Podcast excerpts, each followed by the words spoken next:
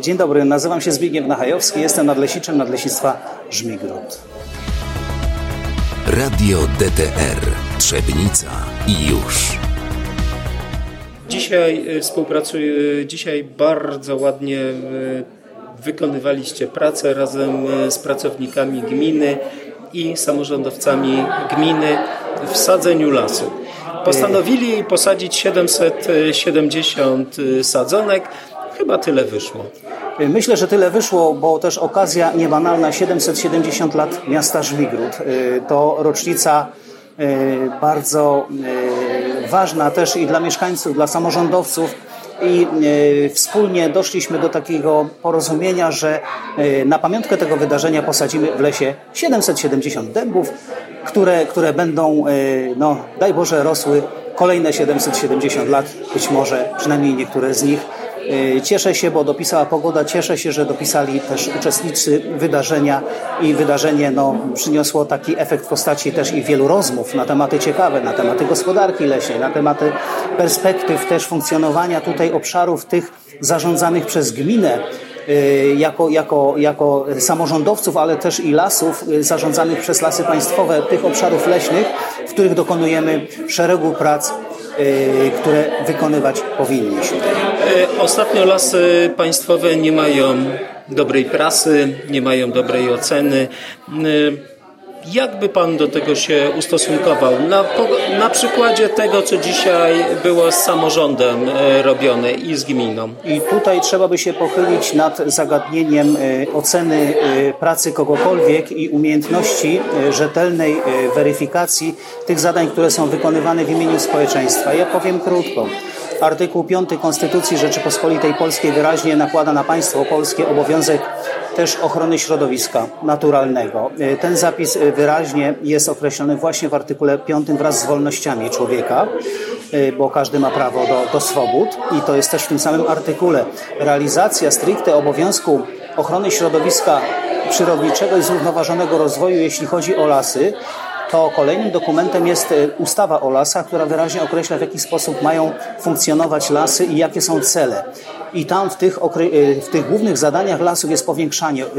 Po prostu wszystkie prace, można zajrzeć do ustawy, do tych pierwszych punktów, które określają, jakie są cele i zadania funkcjonowania gospodarki leśnej.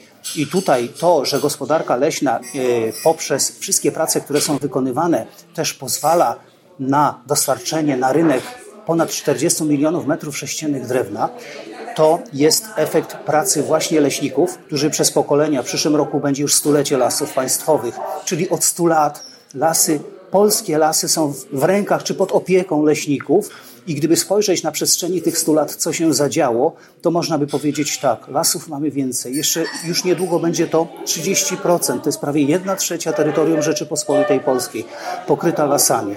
Jeśli chodzi o zasoby drewna w tym lesie, tego żywego drewna w drzewach, które rosną na polskiej ziemi, te zasoby wzrosły tylko w ciągu mojej pracy zawodowej, czyli ostatnich 40 lat, ponad dwukrotnie. I to są dane, z którymi dyskutować trudno, bo to są dane realne, które można zmierzyć, można zajrzeć do odpowiednich dokumentów, do odpowiednich źródeł i stwierdzić, że tak jest. I teraz ta ocena emocjonalna, że przychodzi obywatel Rzeczypospolitej Polskiej i napotyka na wycięte drzewo, czy na wyciętą powierzchnię leśną i mówi, i, i puentuje to tak, że wszystko byście wycięli chętnie, jest nieprawidłowa, jest niewłaściwa. Dokonujmy oceny pracy innych którzy wykonują w naszym imieniu też, no bo przecież lasy są wspólnym dobrem, naszym, narodowym, polskim. Leśnicy wykonują te zadania w imieniu nas wszystkich, obywateli Rzeczypospolitej Polskiej. I całe życie zawodowe starają się robić to jak najlepiej. Znam wielu leśników, którzy z ogromną pasją wykonują swoje zadania. Wszystkie. I to nie jest tylko pozyskiwanie drewna i sprzedaż na rynku, bo szereg dokumentów, szereg, szereg zadań, szereg działań, które wykonują, podzielone są na pewne, na pewne takie tematyczne obszary, takie jak hodowla lasu, ochrona lasu, pielęgnowanie lasu, użytkowanie lasu, którym też jest pozyskanie No wspominał surowca. Pan tam, gdzie sadziliście las, o tym, że są i gatunki chronione, których zajmują jakiś bardzo cenny obszar z punktu widzenia ekonomicznego, ale przyrodniczego jest dużo ważniejsze. Tak, i tutaj jesteśmy jako państwo polskie przygotowani na to, że y, ochrona gatunku, które wynika z szeregu dokumentów też zobowiązujących nas do tych wszystkich działań związanych z ochroną gatunków, które są w małych ilościach czy zagrożone. No takim sztandarowym przykładem na terenie nadleśnictwa Żmigród może być gatunek owada, którego w Europie jest bardzo mało albo niewiele. Są państwa, które nie mogą się poszczycić tym, że go mają. To jest kozioruk dębosz, to jest taki chrząszcz kuskowaty, duży,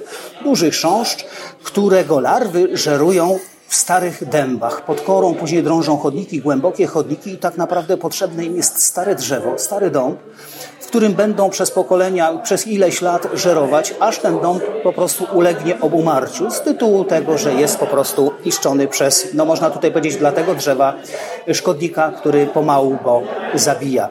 Kozior, kozioruk dębosz to gatunek, który w załączniku numer dwa dyrektywy siedliskowej Y, Parlamentu Europejskiego jest wymieniany jako gatunek rzadki, bardzo rzadki w skali Europy. Jeśli chodzi o nasze obszary, nie tylko Żmigrodu, ale i Obornik, Wołowa, tutaj Dolnego Śląska, okolicy Odry, y, Baryczy, to ten gatunek tak naprawdę y, y, u mnie w nadleśnictwie mógłbym powiedzieć, że są miejsca, gdzie występuje już w formie gradacyjnej. Co to znaczy?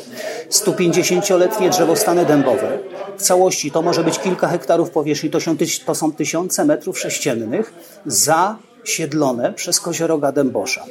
My to rozumiemy jako leśnicy i y, z pokorą po prostu pozostawiamy całą tę przestrzeń bez gospodarki, czyli 150 lat trudu poprzednich pokoleń leśników, nie tylko polskich, bo przecież przed wojną tutaj mówiło się w innym języku, to ten plon, który oczekiwany był po tych 150 latach, pozostawiamy oczywiście, bo takie są y, wytyczne wszystkie y, dotyczące ochrony gatunkowej. My pozostawiamy ten plon całą tę wartość do tego, żeby ona została spożytkowana przez tego owada. Czyli jako, jako z gospodarczego punktu widzenia ponosimy koszty w imieniu Europy. O tym też warto czasem wspomnieć, że my jako Polska, jako kraj, który przecież od wojny długo wstawał, stawał na nogi i e, drewno, nie czarujmy się, ale drewno naprawdę było potrzebne do przemysłu, choćby po to, żeby te sztolnie, które gdzieś były budowane, należało fedrować węgiel, który był sprzedawany, żeby zdobywać dewizy, żeby ten kraj stawiać na nogi. Ja nie mówię o systemach, bo być może mogły być lepsze, które na pewno byłyby, które by tym zarządzały, ale tak się działo. Lasy dały po prostu ogromny, ogromny udział w odbudowie Polski po II wojnie światowej. Na dzień dzisiejszy lasy nie są zdewastowane, bo tak jak wcześniej wspomniałem, są wzorcowo piękne, jeśli chodzi o zachowanie gatunków, jeśli chodzi o strukturę samą drzewostanów. Lesicy dokonują szeregu ogromnych prac y, dostosowania gatunków, które powinny w danych miejscach rosnąć, mając też na uwadze wszystkie gatunki nie tylko drzewi, nie tylko drewna, które gdzieś tam pozyskujemy jako dobro, ale też wszystkich gatunków, które są mieszkańcami lasu. Od tych największych, które podziwiają dzieci, poprzez te niezauważalne, nawet te szkodniki techniczne, choćby jako ziaruk dębosz, który jest, no można by powiedzieć, w kwestii takiej pożytku dla, dla, dla człowieka szkodnikiem technicznym.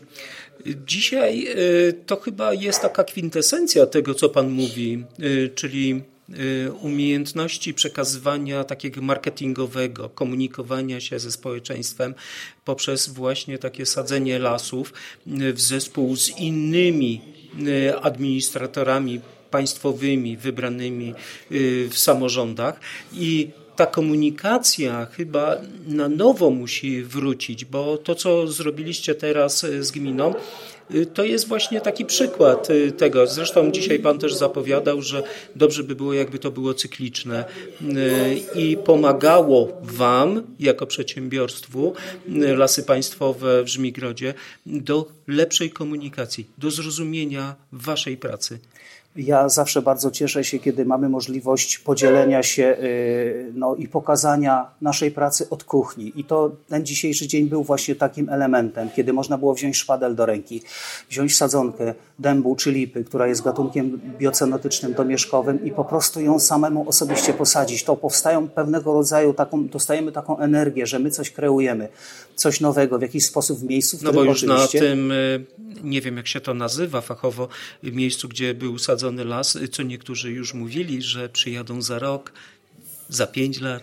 Tak, gospodarka leśna opiera się, tak jak wcześniej wspominałem, na szeregu różnych działań, A e, taką e, kwintesencją służącą gospodarce tych wszystkich działań jest na pewno surowiec, który z lasu jest pozyskiwany e, w postaci drewna. I teraz skąd to drewno się bierze? Ja chciałbym też obalić mity, bo też takie krążą, że gdzieś lasy w jakiś sposób mają jakikolwiek związek z tym, że jakiś kawałek drewna trafia do Chin. Proszę nie, nie słuchać tego rodzaju wywodów, bo drewno polskie jest zakupowane przez firmy polskie i w Polsce przetwarzane. A co dalej się z tym drewnem dzieje, to jest decyzja wszystkich tych firm, które to drewno kupują. A jednocześnie miejmy na uwadze to, że nie ma lepszego surowca, bardziej, bardziej yy, sprzyjającego człowiekowi jak drewno. Jest ono piękne samo w sobie, bo, bo nie ma y, dwóch jednakowych kawałków drewna. Służy, no, zastosowań ma kilkadziesiąt tysięcy i tutaj trudno, trudno mówić, hipokryzją byłoby nazywanie leśników, że w jakiś sposób próbują tutaj niszczyć, niszczyć naszą polską przyrodę, a jednocześnie jednocześnie korzystać z tych wszystkich dóbr, które są dzięki temu, że ta gospodarka jest prowadzona w taki sposób, że w przyszłym roku minie 100 lat gospodarowania przez leśników w lasach, a lasy na dzień dzisiejszy wyglądają po prostu bardzo dobrze, y, porównując je do gospodarki w innych krajach. Struktura lasów, jako struktura lasów państwowych pozwala na to, że my te 5 hektarów dębów zasiedlonych przez kozioroga dębosza możemy pozwolić na to, żeby ten kozioróg tam spokojnie bytował, bo zdajemy sobie sprawę, że w innych częściach Europy to się nie uda, bo właściciel prywatny nie pozwoliłby sobie na taką ekstrawagancję, jak on by to nazwał. Więc struktura własności państwowa pozwala na to, że my bierzemy pod uwagę inne czynniki niż tylko, że tak powiem, taka renta gruntowa z tego, że przez 150 lat ktoś gospodarzył i ten plon po prostu jest należny człowiekowi. Bo musimy mieć jedno na uwadze. Lasy lasy państwowe są dobrem wszystkich obywateli. One są nasze wspólne. A w imieniu nas wszystkich leśnicy w tych lasach starają się jak najlepiej potrafią gospodarzyć. Chodzą do szkół leśnych. Zapraszam, jeżeli ktoś ma zainteresowania, pójść do takiej szkoły, skończyć ją. Są studia leśne, to jest kolejne 5 lat, to jest 10 lat nauki, później lata doświadczenia. Ja powiem, że po 40 latach mojej pracy mam ogromną pokorę przed ogromem złożoności wszystkich tych układów przyrodniczych i systemów. I myślę, że nikt nie odważy się powiedzieć: Wiem wszystko. Jakby Pan e, podsumował e, tą Waszą pracę na kanwie tego, co dzisiaj się wydarzyło, czyli sadzenia lasu? Czy to jest też taki dobry przyczynek e, na kolejne lata, że w naszej mentalności troszeczkę się będzie zmieniało, że jednak lasy nie są tylko i wyłącznie wycinane, ale też i są sadzone. Y, nie są tylko i wyłącznie jakby grabione, bo to, to też y, takie sformułowania y, padają przez obywateli, tylko może to też wynikać z tego, że lasy państwowe też marketingowo słabo komunikują się poprzez tą swoją jakby politykę gospodarczą. E, powiem tak, jeśli chodzi o e, komunikację e, w lasach państwowych od 2003 roku, od wydanego zarządzenia dyrektora generalnego Lasów Państwowych nr 53, czyli zarządzenie już ma 20 lat, dotyczące prowadzenia takich, takich promocyjnych, wprowadzenia leśnych kompleksów promocyjnych i prowadzenia takiej informacji do społeczeństwa. Lasy państwowe średnio rocznie poświęcają około 20 milionów złotych na, na edukację leśną społeczeństwa. Ona się odbywa nawet dzisiaj w Nadleśnictwie Żmigród, w Leśnym Kompleksie Promocyjnym Lasy Doliny Baryczy. Była kolejna grupa młodych ludzi, którzy mieli okazję dowiedzieć się na temat życia w kropli wody choćby. Czy są różnego rodzaju tematy, o których też leśnicy mówią, dlatego mówią, że zapoznają się z tym, bo muszą wiedzieć, co się dzieje w lesie, jakie są potrzeby lasu jako całości, bo pamiętajmy, że las to nie tylko zbiorowisko drzew. Ale Las też to jest cały ekosystem z drzewami, jako, jako tym, tym, tym środowiskiem, w którym żyje wszystko. szereg różnych gatunków, różnych grup zwierząt ptaków, ssaków, Bo owadów, nawet zarzucano, grzybów, które dzisiaj znajdowano. Że w Bieszczadach na przykład niedźwiedzie nie mają swój gawr, bo już nie ma starych y, dębów, starych drzew. Y, I tutaj musielibyśmy się zastanowić, czy te wszystkie y, oceny wynikające z jakichś pojedynczych obserwacji, czasem, e, czasem e, ludzi o wielkich sercach dla przyrody, którzy angażują się w to, że chcieliby ją mieć, widzieć jak, jak po stworzeniu świata. y, cudowną, niezmienioną, gdzie człowiek byłby takim gościem, który, który tylko by z boku zaglądał, jak to się wszystko tam dzieje.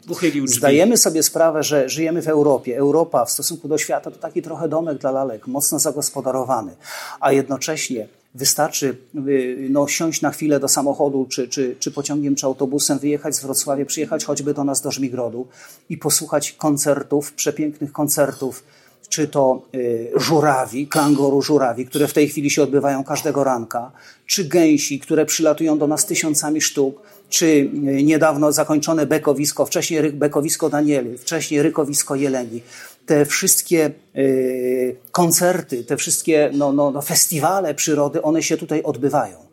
I, I one się, się odbywają odbyły, pod... gdyby były zakłócone te obszary leśne. Dokładnie. Tutaj leśnicy o tym doskonale wiedzą, że zresztą prowadzenie gospodarki łowieckiej na tym obszarze Nadleśnictwo Żmigród ma też w swoich zadaniach określone jako OHZ, Ośrodek Hodowli Zwierzyny e, w Nadleśnictwie Żmigród. Musimy sobie zdawać sprawę z tego, że e, bytowanie zwierzyny ma też oddziaływanie nie tylko w lesie, ale także na uprawach rolnych, czyli wszyscy właściciele upraw, czy to kukurydzy, czy zbóż, czy ziemniaków, czy jakichkolwiek innych upraw, mają prawo do tego, żeby na koniec roku zebrać swój plon nie obniżony poprzez to, że chmara jeleni przeszła, czy dziki wybuchtowały połowę ziemniaków i mają prawo do tego, żeby uzyskać z tego tytułu, że ta zwierzyna tam była i korzystała z tego dobra, które tworzy rolnik, a które my później spożywamy przy stole, żeby mu słusznie zrekompensować straty, jakie wywołuje pobyt tej zwierzyny. No, to tak bardzo, bardzo takim przelotem można powiedzieć, na czym polega też gospodarka łowiecka. Bo gospodarka łowiecka to jest właśnie połączenie szeregu zadań związanych z rekompensatą dla rolników. Ja powiem tylko, że za ostatnie trzy lata 2019, 2020, 2021 2022 suma odszkodowań tylko tutaj na obszarze OHZ Mikrut to wyniosła prawie 2 miliony złotych dla rolników dla rolników, skąd wziąć te pieniądze. Te pieniądze znajdowały się ze sprzedanych polowań, te pieniądze znajdowały się za, z trofeów, za które myśliwi, którzy pozyskali te trofea, po prostu zostawili pieniądze. I to nie jest tak, że leśnicy z tych pieniędzy robią cokolwiek innego. Te pieniądze zasilają właśnie środki, żeby można było tę gospodarkę prowadzić właśnie z łowiectwem, bo tak są rozliczane te środki. Czyli gospodarka łowiecka to nie tylko polowanie, to organizowanie wszelkiego rodzaju innych zadań związanych też z ochroną pól, wychodzenie myśliwych przed przed, tym, e, przed żniwami, kiedy te szkody mogą być większe. Po prostu to są zadania, które są po cichu realizowane nie tylko przez, na naszym obszarze przez, przez myśliwych, ale też na wszystkich ośrodkach e, przez, przez e, wszystkich kolegów myśliwych, którzy te zadania w ciszy wykonują, realizując zadania z gospodarki łowieckiej. Także tu jest naprawdę szereg, wiele Na koniec, czego należy życzyć?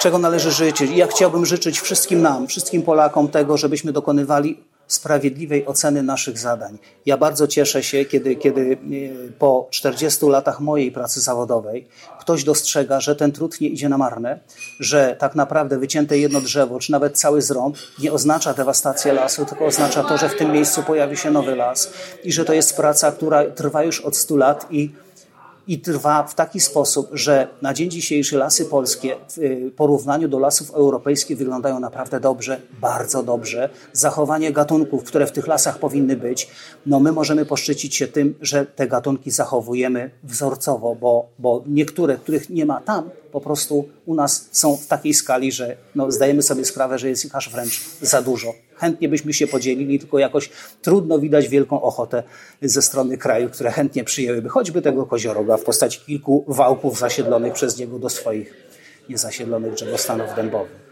Po prostu życzliwej, uczciwej oceny naszej pracy, tych wszystkich leśników, pokoleń leśnych.